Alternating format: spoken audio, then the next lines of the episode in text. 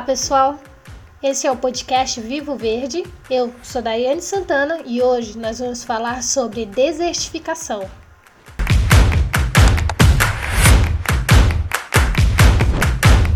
E ontem, dia 17 de junho, foi celebrado o Dia Mundial de Combate à Desertificação e à Seca.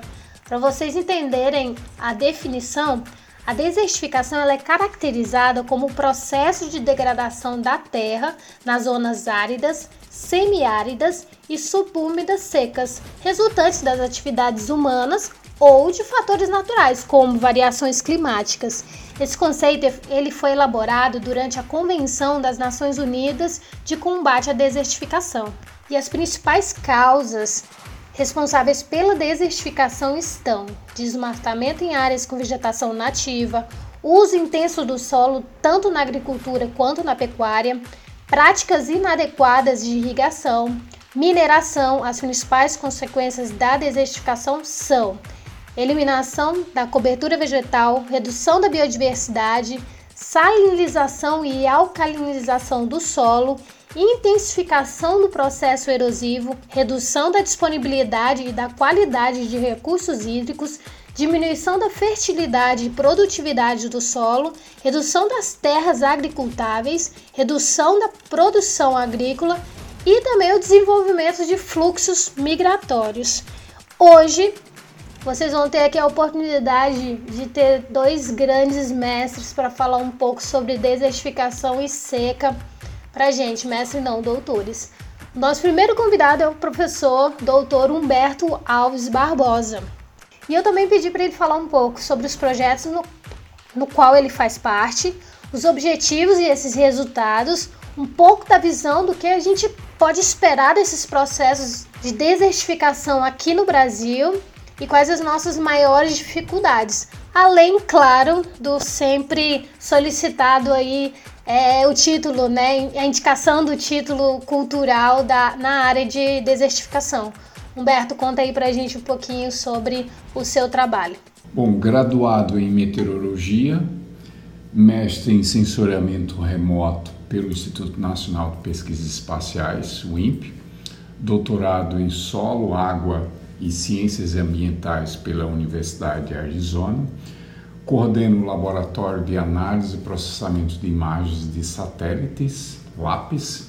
Sou professor na área de Clima e Serviços Ecossistêmicos. Utilizo o sensoriamento remoto como ferramenta de monitoramento ambiental, subsidiando governos e segmentos empresariais com informações de satélite.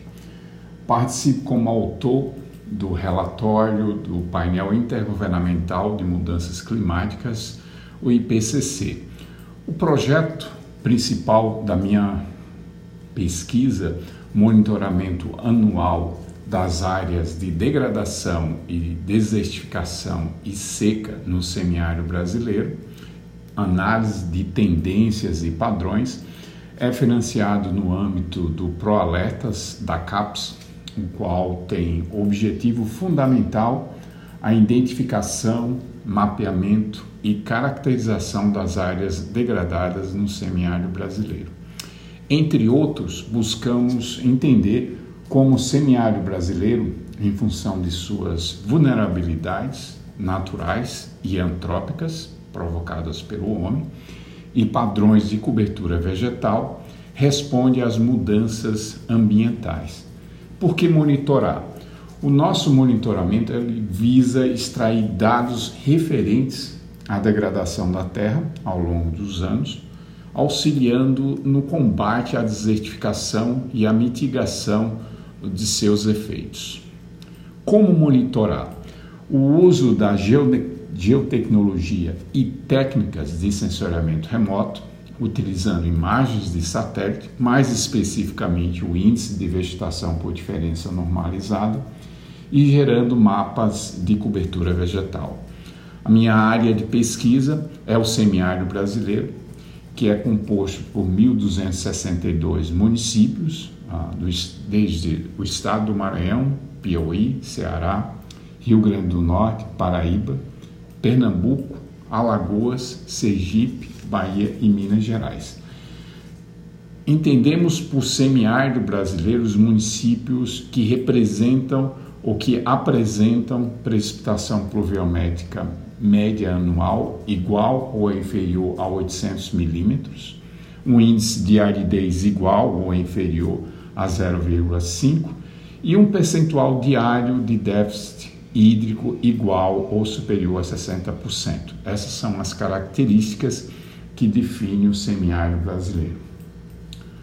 Os resultados, né, dentro dos objetivos e resultados, os resultados sugerem que algumas áreas do bioma Caatinga podem estar particularmente suscetíveis a processos de desertificação, provavelmente impulsionado pelas secas recorrentes e facilitada pelas perturbações acumuladas ao longo do tempo, decorrente de impactos humanos e mudança no uso da terra.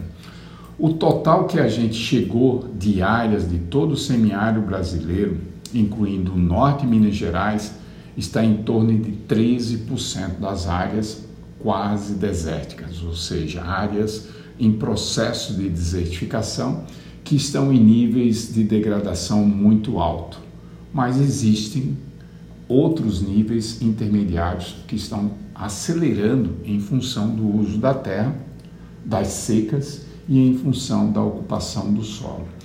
O cenário é ainda mais alarmante se olharmos para as chamadas áreas suscetíveis à desertificação, há uma nomenclatura chamada ASDS do Nordeste brasileiro, nas quais o processo de formação de pequenos desertos, ou seja, áreas desertificadas, podem se uh, instalar o, os fatores contribuintes uh, para esse tipo de degradação. Hoje, no total, é 1.340.863 quilômetros quadrados, isso corresponde a 16% do território brasileiro e cobre nove estados da região nordeste do Brasil e dois estados do sudeste, Minas Gerais e Espírito Santo. Mais especificamente, o norte de Minas Gerais e o norte do Espírito Santo também são áreas afetadas pelo processo de degradação. E o número ah, em torno de 13% em toda a região do semiárido brasileiro. Isso equivale a aproximadamente 32 milhões de habitantes, essa área coberta, essa área que engloba todas as áreas ah, de degradação, as quais também apresentam áreas desertificadas. Isso dá em torno de 17% da população brasileira está inserido dentro dessas áreas degradadas. Isso representa 85% das pessoas ah, no nível de pobreza no país. Então, a área relativamente grande em termos de áreas degra degradadas, porque ela tem um contexto também ah, no sentido ah, de pobreza, ou seja, a área, as áreas mais onde o índice de desenvolvimento humano é muito baixo.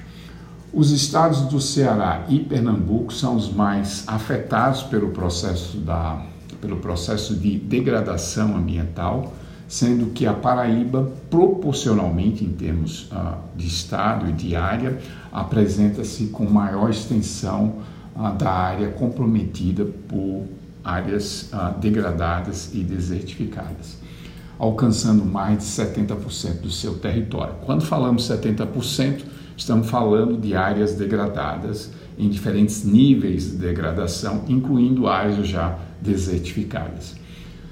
Uma visão geral do problema no Brasil, uma das maiores dificuldades a gestão ambiental é a divergência entre dados e informações que forneçam a real dimensão do problema.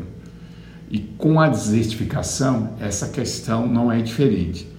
Existe uma grande disparidade de critérios e metodologias utilizadas para delimitar as áreas em processo de desertificação. Apesar da importância e urgência de ações para minimizar os impactos da seca, bem como conter as principais vetores de desertificação, existe uma lacuna muito grande de conhecimentos e dados confiáveis a respeito do assunto. O conhecimento adequado de áreas com graves problemas ambientais é fundamental para a gestão, é fundamental para o país sabermos exatamente qual é a dimensão das áreas degradadas e para isso precisamos de dados e metodologias as quais sejam adotados pelo governo federal. O desmatamento na Caatinga é um dos principais vetores de desertificação. Todavia, o Estado brasileiro não dispõe de ações para fazer o levantamento desses dados ou dessas informações em relação ao desmatamento. Apesar de possuir uma capacidade institucional na própria região para realizar esse monitoramento, a questão da, do desmatamento ainda ela adota diferentes metodologias por diferentes instituições e ainda não temos uh, um mapa com muita clareza, assim como acontece com a região da Amazônia, com informações precisas anualmente sobre o desmatamento da caatinga. A terra ainda é muito uh, de uma visão, a gestão da terra na região semiárida brasileira, e sobretudo no Nordeste brasileiro, ainda tem uma visão, a gestão é uma visão muito machista, né? ainda está ligada à decisão do homem, a venda e o conhecimento, a formação técnica é muito colocada e centralizada ah, sobre o homem. Esquece que a mulher não está ali na situação de seca extrema ou algumas vezes alguma situação desfavorável e que o homem larga aquela terra e nas mas muitas dessas mulheres permanecem. Então, falta uma gestão, essa gestão compartilhada com as mulheres, principalmente no sentido de transferência de conhecimento para que essa questão das áreas degradadas no semiárido brasileiro possa ter também uma visão feminina. Mas a transferência de conhecimento ainda é feita para o homem e a decisão sobre a terra é do homem. Ah, vou vendê-la, vou buscar conhecimento, é muito centrado no homem. Então, no, na verdade, já existe algumas áreas fora da América Latina onde as mulheres detêm um conhecimento e foram treinadas exatamente para que possam, na tomada da decisão, serem mais favorecidas. O problema não é só elas ficarem com o problema e como elas estão ah, e como elas estão preparadas para lidar com o problema, porque elas não têm a tomada de decisão, elas não têm o conhecimento e as variações, as, principalmente as perturbações climáticas extremas, e o uso do solo estão deixando essas áreas cada vez mais improdutivas, isso especificamente a região semiárida brasileira. Então ela depende de sua, da sua subsistência dessa área, a mulher, no caso especificamente, ela vai ter que migrar para outras áreas e com isso você gera também uma questão social ligada a questão dessas, a degradação dessas áreas no semiárido brasileiro. O conhecimento tem que ser melhor direcionado para que a questão do problema né, possa trazer políticas públicas para que a transferência de conhecimento, mais especificamente o treinamento, possa ser em função da mulher, já que ela poderia e ela tem essa capacidade de gestão sobre a terra. Então, a educação também é fundamental no campo, nessas áreas degradadas. Uma outra vulnerabilidade é a institucional, ou seja, a governança. As nossas agências governamentais, e aí entenda-se estaduais, todas as agências que estão na região semiária brasileira, são muito vulneráveis e ainda não conseguem atender à necessidade nas próximas décadas de como a população uh, vai retirar a sua sobrevivência desse solo que está em condição degradada em algumas áreas específicas já desertificadas e que tem as alterações climáticas, ou seja, a diminuição das chuvas, há vários problemas que precisam de transferência, de capacitação técnica que agências locais teriam que estar fazendo. Então, essa é uma vulnerabilidade ah, muito detectada na região semiárida brasileira, que é a questão da governança. Outro ponto importante quando a gente fala do, do, dos processos de áreas degradadas no semiárido, é importante destacar também a questão do código genético da caatinga. Ela tem uma informação extremamente importante para o desenvolvimento da região através de royalties. Certamente ela precisa ser melhor explorado de como essa vegetação se adaptou a esses intempéries climáticos, essas variabilidades ou essas variações climáticas, né? como essa vegetação se adaptou às secas que datam de, de, de séculos. Essa é a palavra ah, muito forte, adaptação ela é importante em função dos extremos climáticos. Então, a informação genética do, da, da caatinga é fundamental porque ela traz uma informação que pode ajudar a agricultura e que vai ser desafiada porque as alterações climáticas vão trazer menos chuvas, mais altas temperaturas e não estamos ah, falando só do semiárido, mas do centro-sul, que melhor se adaptou em termos vegetativos, ah, foi a Caatinga. Ela não tem outro ecossistema que tenha enfrentado essas variações climáticas naturais e agora antrópicas, senão a Caatinga. Então a Caatinga tem um, uma informação genética né, que pode ser adaptada para outros ecossistemas em termos principalmente na questão ah, da agricultura, de, ah, do agrobusiness que depende dessa adaptação às variações climáticas. E esse conhecimento está dentro das espécies da, da, da vegetação caatinga, do ecossistema caatinga. Então, isso é fundamental, a preservação dessa, dessa, desse ecossistema, para que ele possa também trazer benefícios para a nossa agricultura. Então, no geral, destruir a caatinga é perder essa informação, ou seja, a degradação e o processo final, a desertificação, a perda dessa informação genética da caatinga, de como ela se adaptou, o que ela fez com algumas espécies, espécies se adaptar em tantas transformações tão bruscas, essas variações extremas do clima, e se ela continuar ali ainda resistindo. Então há uma informação extremamente importante do ponto de vista ah, de conhecimento que a caatinga pode nos oferecer e que o desmatamento, de certa forma, a, a perda, a diminuição das espécies faria com que ah, tem feito com que a caatinga seja um dos ecossistemas mais vulneráveis ah, do, do Brasil. Quando falamos do conhecimento, essa região semiárida é uma área muito vulnerável. Não sabemos as áreas onde as espécies estão suportando melhor essas condições de variações climáticas ou que espécies poderiam estar ajudando a entender e adaptar outros cultivares, principalmente a questão da agricultura resistente a baixo volume de chuvas e altas temperaturas. Então, um, é muito recorrente ah, dentro da academia, ah, principalmente do ponto de vista científico, de como conter a desertificação.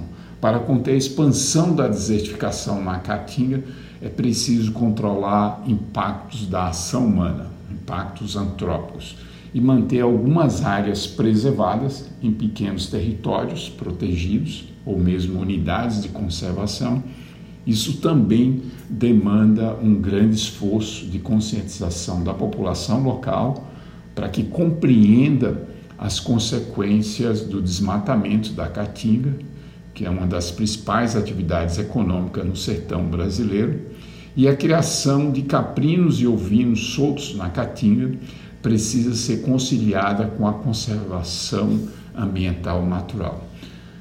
Quais são os, as maiores dificuldades?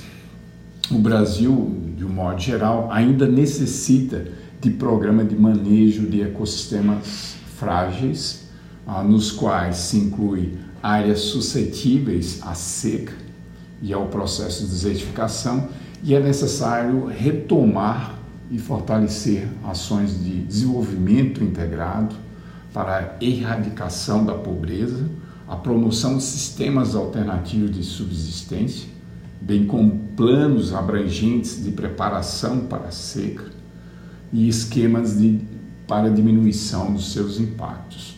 Então, estabelecer sistemas de gestão de seca e um programa para monitoramento do desmatamento na Caatinga, bem como ações sociais para conter o avanço da desertificação, estão entre as medidas mais urgentes para evitar grave ameaça da desertificação. E um contexto de desafios complexos, né? como aumentar, com o aumento, né, nesse caso, da severidade das secas no semiárido brasileiro, há uma consequência disso a redução da biodiversidade, a intensificação do, do atual processo de desertificação, ah, torna-se fundamental discutir a efetividade das políticas hídricas para a região. E, por essa razão, o livro Um Século de Secas sintetiza as principais lições das políticas para as secas em áreas de processo de desertificação do semiárido brasileiro durante o período há mais de um século, 1901 a 2016. Então, o livro Um Século de Secas é uma indicação do, do LAPS e do Letras Ambientais. Os autores, eu e a doutora Catarina Buriti, analisaram as áreas em processo de desertificação e as mudanças provocadas historicamente por diferentes políticas hídricas para a convivência com as secas, as micro-regiões dos cariris paraibanos, a, que corresponde à, área geográfica mais seca do Brasil e, a, e altamente propensa à ocorrência do processo de desertificação. Então, de uma forma geral né, e original, o livro identificou o livro Um Século de Secas, identificou nessa área, no semiárido brasileiro, nos cariris paraibanos, a área mais vulnerável do semiárido brasileiro, o modo, o modo pelo qual diferentes políticas hídricas contribuíram para entender os efeitos da seca e da desertificação. Uma das indagações que nós fizemos no livro Um Século de Secas é buscar compreender e por que, em pleno século XXI, um amplo histórico de desenvolvimento científico e tecnológico, municípios da região semiárida brasileira continuam enfrentando a situação de emergência por ocasião da seca. E agora vocês vão ter a oportunidade de escutar a minha conversa com o professor José Luiz Cabral da Silva Júnior, que foi o meu orientador aí na época de universitária, alguns anos atrás. Ele possui graduação em meteorologia pela Universidade Federal de Alagoas, mestrado e doutorado em agronomia pela Universidade Federal de Viçosa. Atualmente é professor e pesquisador da Universidade Estadual do Tocantins, a Unitins, e tem experiência em meteorologia e recursos hídricos. Bom, além de uma vasta aí lista de expertise, eu sou, como vocês vão poder ver, eu sou uma eu sou suspeita para falar do professor Cabral porque eu gosto muito. Então, bora escutar.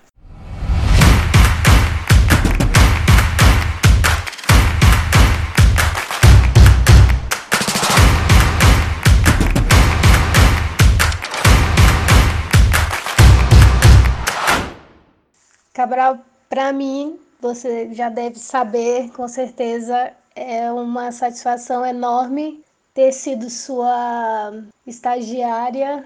Eu sempre falo, quando eu posso, eu sempre falo que tudo que eu aprendi como profissional que eu sou hoje em dia, muito vem dos puxões de orelha que eu tive de você. Isso para mim é, é gratificante. Temos aí a fala do professor e doutor Humberto. Tem alguns pontos que eu queria muito comentar contigo. A gente percebe que o monitoramento da questão da desertificação dos processos de desertificação eles já acontecem, né? No Tocantins a gente tem o Jalapão, no Maranhão a gente tem aí os lençóis maranhenses, né, que são bem visíveis para gente, né? Quando, quando se fala em desertificação, a gente pensa nisso, mas só que o, até na mesmo na fala do Humberto a gente percebe que não é apenas isso, são processos que levam milhares de anos e todas as características precisam ser analisadas. Na fala do Humberto também a gente percebe que o Nordeste está avançado em relação a, a, aos estudos de desertificação, principalmente na Caatinga.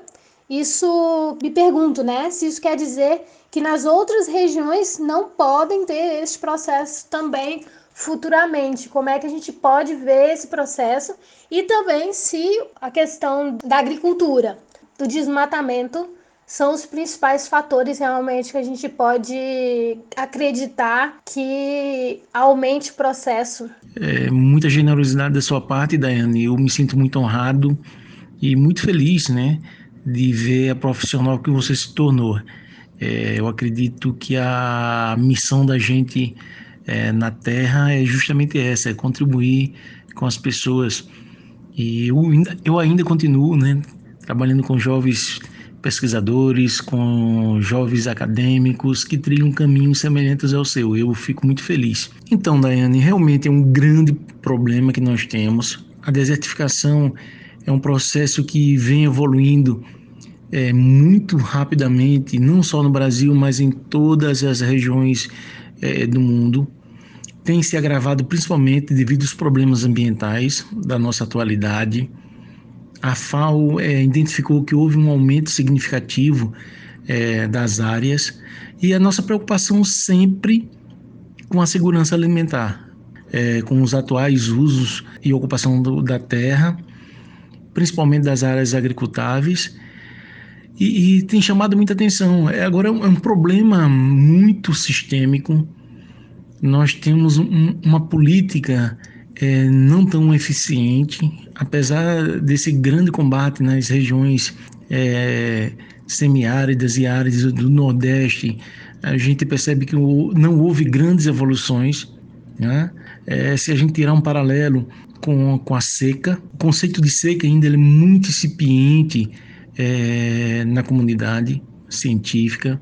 Nós estamos, temos um histórico de seca em mais de 100 anos e a gente ainda não conseguiu conhecer as nossas vulnerabilidades nem combater esse grande problema. Né? E quando a gente faz esse paralelo com, a, com o processo de desertificação, aí a gente vê que realmente é, é um grande problema. É, realmente, é, eu amei quando ele fala sobre o empoderamento feminino em relação à terra. E quando você me fala que a gente já vem de centenas aí de anos para entender de fato o que, que é a seca, eu poderia é, relacionar as questões de agrofloresta, da, das questões em que mulheres realmente tomam frente a essas situações em relação a reflorestamento, em relação a cuidados com nascentes e aquíferos, tudo isso a gente pode correlacionar isso quando a gente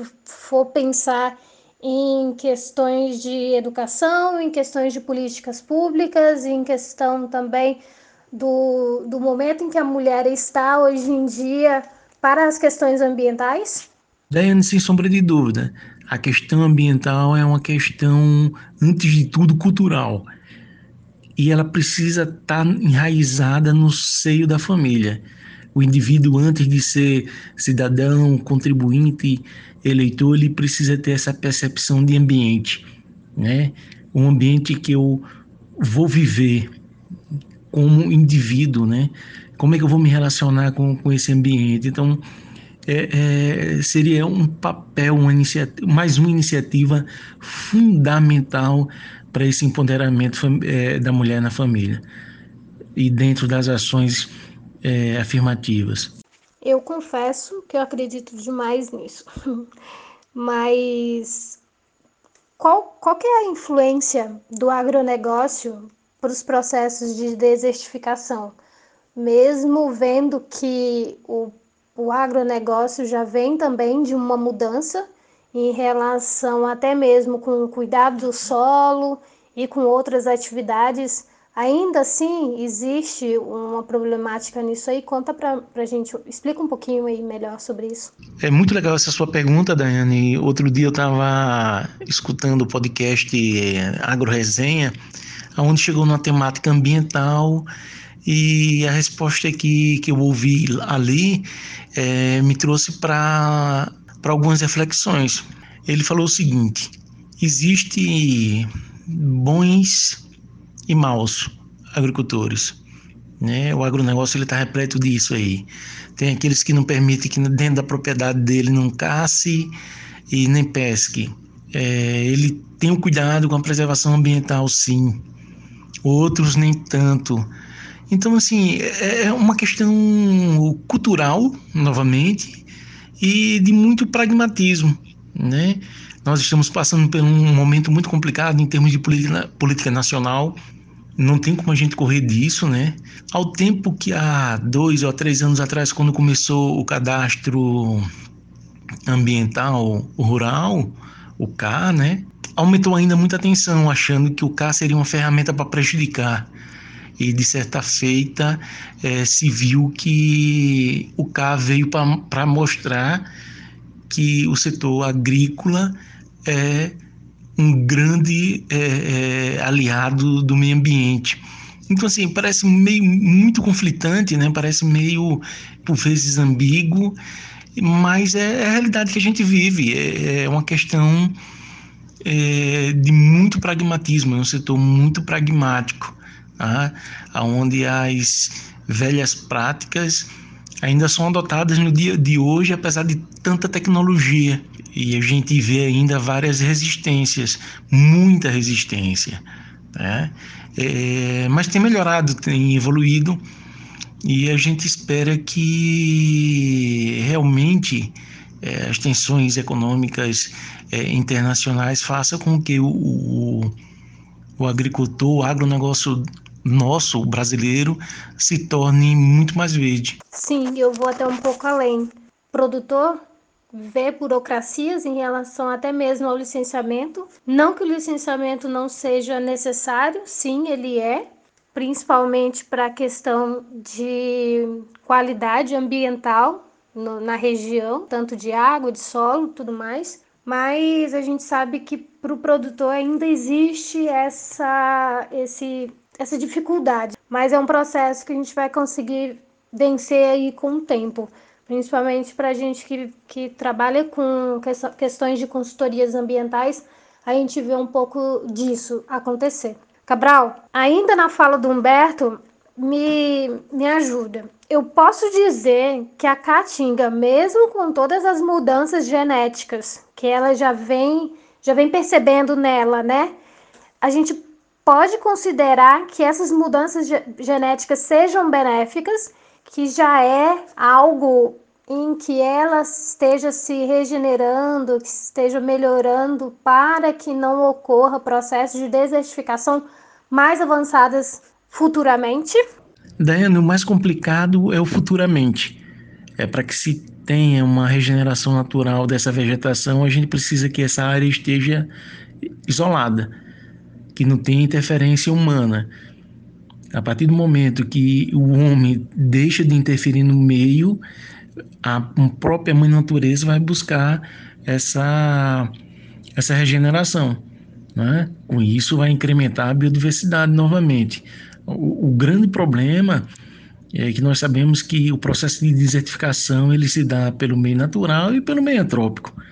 A partir do, a partir do momento que o, o, o antrópico ele se afaste do meio, as condições edafoclimáticas vão, é, é, vão dar a sua contribuição. Eita, Cabral, explica para a gente o que, que é edafoclimáticas e também é, se eu posso des, desmistificar a relação das cenas que a gente tem aí de desertos com os, os processos de desertificações que a gente acompanha, né, que a ciência acompanha hoje em dia? Então, características endafoclimáticas é um conjunto de variáveis de uma determinada região, tais como relevo, temperatura do ar, precipitação, eh, velocidade do vento, tipo de solo.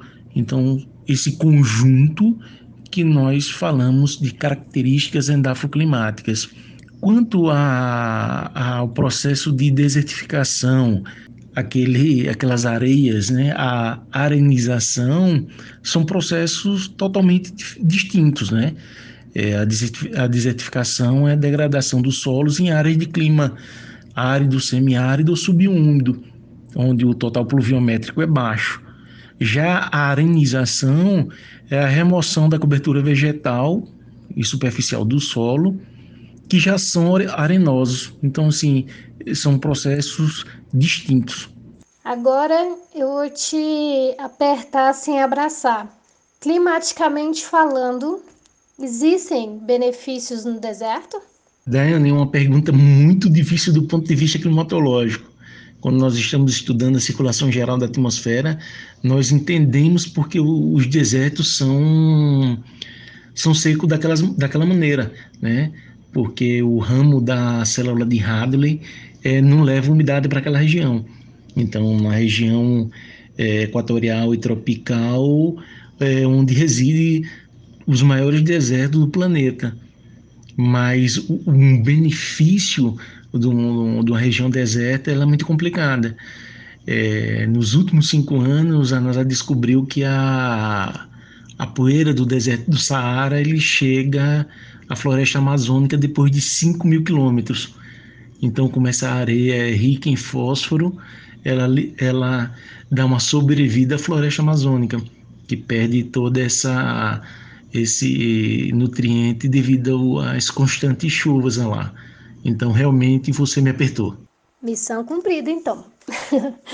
Cabral, assim como Humberto, é, várias pessoas também que já passaram por aqui deixaram uma indicação cultural: livro, filme, artigo, teatro, que tem a ver com assuntos que a gente está falando, que é, no caso, a desertificação. Então eu gostaria que você desse aí um, uma dica pra gente. E antes disso, já quero deixar claro que eu quero você outras vezes aqui para a gente falar de outras questões climáticas, que eu sei que, que o senhor é fera demais nisso e eu amo conversar contigo sobre essas questões. Mas e aí? Qual é a dica que você deixa? A dica que eu quero deixar é de um estudo de 2016 do Centro de Gestão e Estudos Estratégicos do, da Ciência, Tecnologia e Inovação. É, se chama Desertificação, Degradação da Terra e Secas no Brasil. É um estudo muito abrangente para quem quer se aprofundar na temática e vai se surpreender que o processo de desertificação ele não é só limitado é, na região nordeste do Brasil ele adentra é, Brasil afora. É muito surpreendente, um estudo muito completo, eu recomendo a todos. Também te agradecer pela oportunidade de participar do podcast e me colocar à disposição para outras conversas.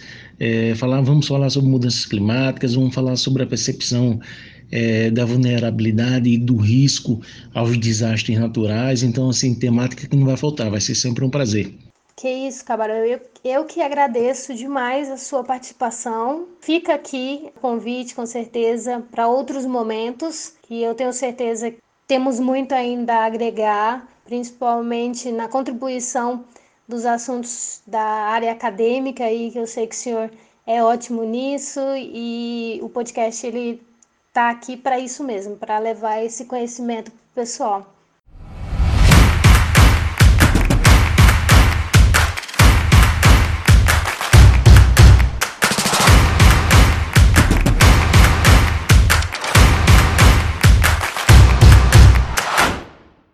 Gostaria de deixar um adendo aí de indicação de podcast. É o Jurídico o quê? Que ele é apresentado pela Júlia e a Cameli, acho que é assim que fala. Elas são duas amigas juristas que analisam polêmicas e transformam os juridiquês em porquês comuns. Eu achei sensacional porque, pelo menos no último podcast que eu escutei delas, e elas também estão no começo também, é, elas falam sobre o processo de encarceramento de uma forma bem humana, o que para mim foi legal de escutar. Então, e outra coisa, o Instagram delas está muito bonito, tá muito bem feito. E parabéns, meninas, parabéns mesmo pelo trabalho que vocês estão começando a fazer também. E aproveitando, entre em contato conosco, comigo, mandando sugestões, reclamações, indique matérias sobre meio ambiente para compor esse podcast também. Todo o feedback é super bem aceito.